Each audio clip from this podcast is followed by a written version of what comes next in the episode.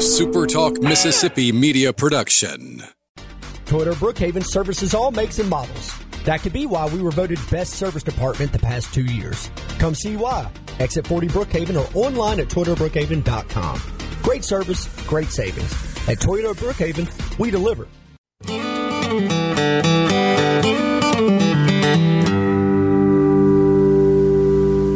Okay, it's time for another episode of Mississippi Magic. Now, this one's an easy one. Most people will know who I'm talking about. That's fine. Doesn't really matter. But what does matter is people who don't know the history of this guy maybe will learn something and pass it on to the next generation. Modern technology has changed just about everything, most of them for the good of humanity. But if we had things like uh, GPS directions back in 1957, this legendary name would most likely never be known. Another Mississippi Magic legend that forevermore graces the pages of entertainment history, and the reason you know his name is maybe because there wasn't that technology in the palm of his hands. This episode of Mississippi Magic is titled A Roadmap to Stardom. Right after this, from one of the busiest equipment dealers in the entire South, Deviney Equipment. You know, summer's almost over, but in Mississippi, we never stop. And for those who need a working partner that never stops working with you, the team you call on is Deviney Equipment in your capital city of Jackson and also in Madison on Highway 51 North. Deviney is also your New Holland dealer with more than 120 years of history and innovation in agriculture equipment. New Holland has been serving the needs of farmers and ranchers across the state of Mississippi for a long time. New Holland manufactures a wide range of equipment, including a full line of tractors and hay and forage equipment and harvesting, crop production, and materials handling equipment that you'll need. Heavy duty, they've got them. New Holland also manufactures a compact tractor line equipped with the same comfort and easy to use features designed for those larger tractors. And as they've proven throughout their long history, Deviney's has been working with customers for a long time, making financing with affordable monthly payments possible so you can take your partner home and get the job done. For the full listing of equipment and cost, check the website at DevineyEquipment.com. And beside the rental deals, they have some specials that you've got to check out. DevineyEquipment.com for a lot of customers in the South making Mississippi magic.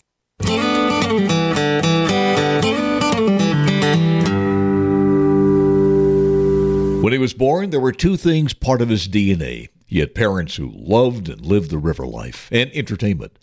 So much so that when their new child arrived, they named him after a relative's favorite silent movie star. As for the river, that influenced his past, his present, and his future. It's kind of like living next to a railroad track. It's part of the fabric of your life, from the ever present sounds of the tugboats and barges to the river's dominant environment that controlled even the smell of the air that embraced it. Where some youth spent starry nights listening to the passing sounds of the train's whistle, dreaming of where it could take them, he thought about hopping on a riverboat so it could take him to stardom. The romance of the river has always found companionship in the hearts of the young. Throughout history, its silent call to come follow those dreams were much too loud for many to ignore. Names like Mark Twain, Huck Finn, and millions of others throughout history answering the call to discover what life could be like just around the next bend and beyond. For this Mississippi youngster, from the time he was old enough to hold a guitar till the ripe old age of 10, he was immersed, fascinated, and in love with music. Now, at 10 years old, he and his family jumped on the ferry to live on the other side of the river for a while. And at the same time, he went from just being a regular student in school to being a professional entertainer. You see, at the seasoned age of 10 years old, he formed his own singing group. They were known as the Ramblers, and he actually got paid for performing. Now, like the river, everything moves on. So we skip ahead downstream about two years. He's playing gigs now on both sides of the river. He is 12 years old, catching the attention of a lot of people, certainly developing some fans and the soon to be teenager was being encouraged to keep it up, and that he did. On Saturday mornings, he had his own radio show on a local AM radio station. But you know how in life there are forks in the road? Same with rivers. Certainly, if you've never been upstream, you know it's coming, but there's no GPS to tell you where it winds up or how rough it's going to be or what's around the next bend. That split in the river for this youngster was another talent that was drawing also a lot of attention, and it was about to throw a curve in his ultimate destination. This Mississippi talented young singer was also a talented young baseball player. It was after practice one day in his senior year that his coach motioned him over to meet somebody. Long story short, it was an offer to try out for a Major League Baseball team. The buzz reached quickly the short span across the river to his old hometown. Local news reports that he was about to try out with the Philadelphia Phillies. All he was waiting for was that contract and confirmation in the mail. Well, the mail came in, but it was another curve, another fork in the river. He got the letter in the mail, but it just wasn't from the Phillies, it was from his uncle, Uncle Sam. You see, in those days when Uncle Sam sent you an invitation for a visit, it, uh, it wasn't voluntary. He didn't have the option to sign or not sign, so he packed away his guitar and his baseball glove and headed to boot camp. From there, serving in the Far East, but music was never far behind. While he was there, he found some other soldiers of like mind and started another group they called the Cimarrons. Later, when military service ended, he knew without a doubt the music business would be his life. Radio station fans nationwide had the volume turned up loud with red hot new artists, names like Elvis, Johnny Cash, Jerry Lee Lewis, and a riverboat full of others. As soon as he hit back on Delta soil, he proclaimed to his family, If they can make it, so can I. So, with guitar in hand, he heads north to Memphis, Tennessee, to the mecca of music in the Mid South, a place called Sun Studios and a hopeful meeting with the legend Sam Phillips. Sam saw the potential and he produced a 45 RPM record with a song that got almost no airplay at all, outside a couple of local hometown stations. In the major markets, no DJs or program directors were adding it to the playlist, except one. And here's how it happened.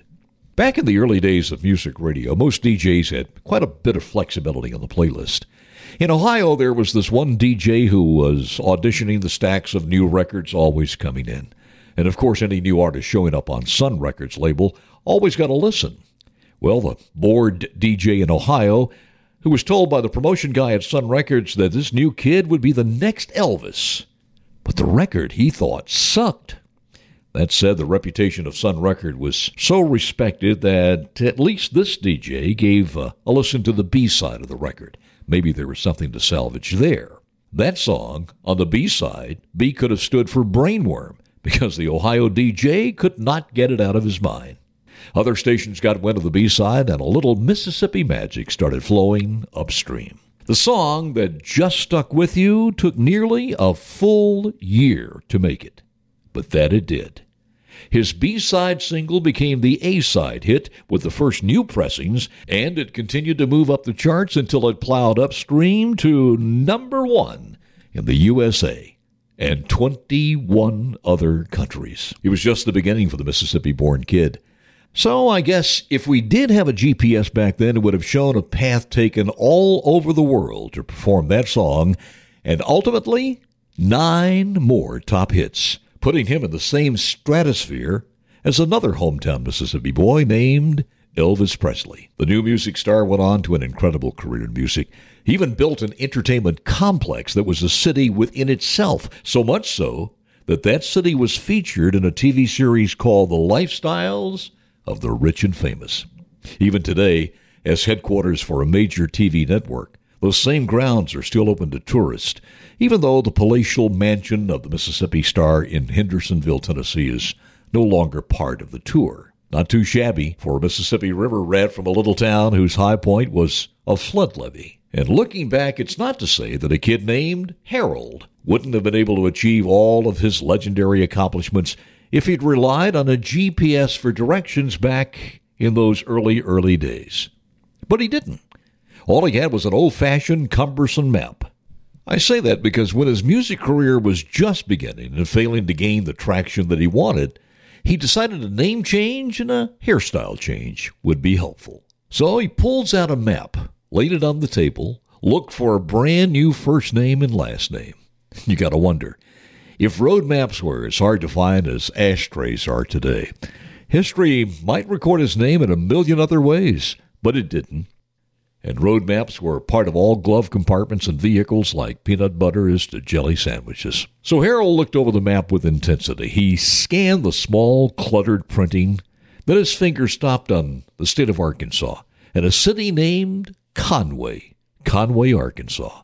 Next, tiny town in Texas caught his eye. It was called Twitty, Texas. From that moment on, Harold Lloyd Jenkins Friars Point, Mississippi began a journey that would take him to a final destination in music history. Another Mississippi youth who followed the dreams from the very spot where Hernando de Soto is believed to have crossed the Mississippi River, just west of Friars Point. And by the way, there's still a lot of people who remember keeping up with the young Harold Lloyd Jenkins at his parents' legendary supper club on Moon Lake, famously known as Conway's. And as a young DJ with more hair than experience, I once interviewed Conway Twitty and found the conversation turned more about fishing for bass on Moon Lake than his record breaking hits on the Billboard charts.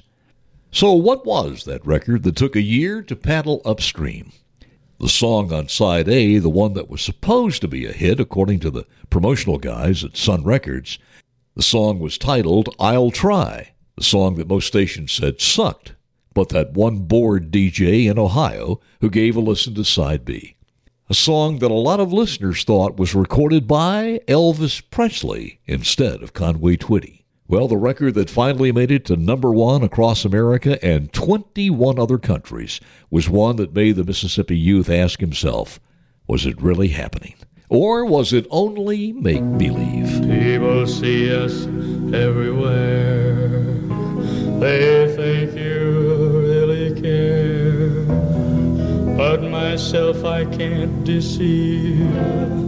I know it's only make believe.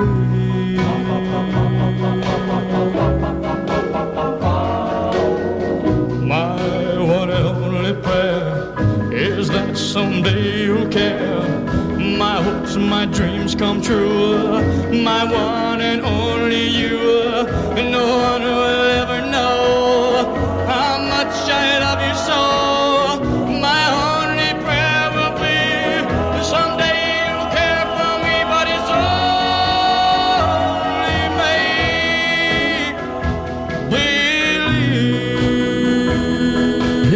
Does note Conway Twitty's tremendous impact on the industry. The Academy of Country Music presented him numerous vocal duo awards with legendary Loretta Lynn. And by the way, if you were lucky enough to be at a Conway Twitty concert, you'd notice as he finally appeared on stage after the warm up band, the applause would die down to an anticipated silence for the introduction of his first song. Hello, darling. Nice to see you. It's been a long time. You're just as lovely as you used to be. How's your new love? Are you happy? Hope you're doing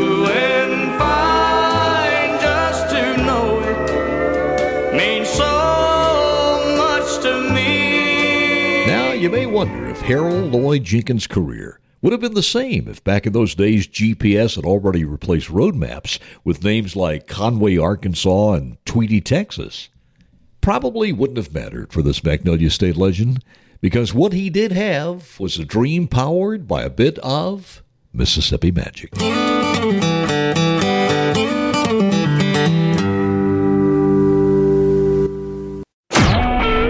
A SuperTalk Mississippi media production.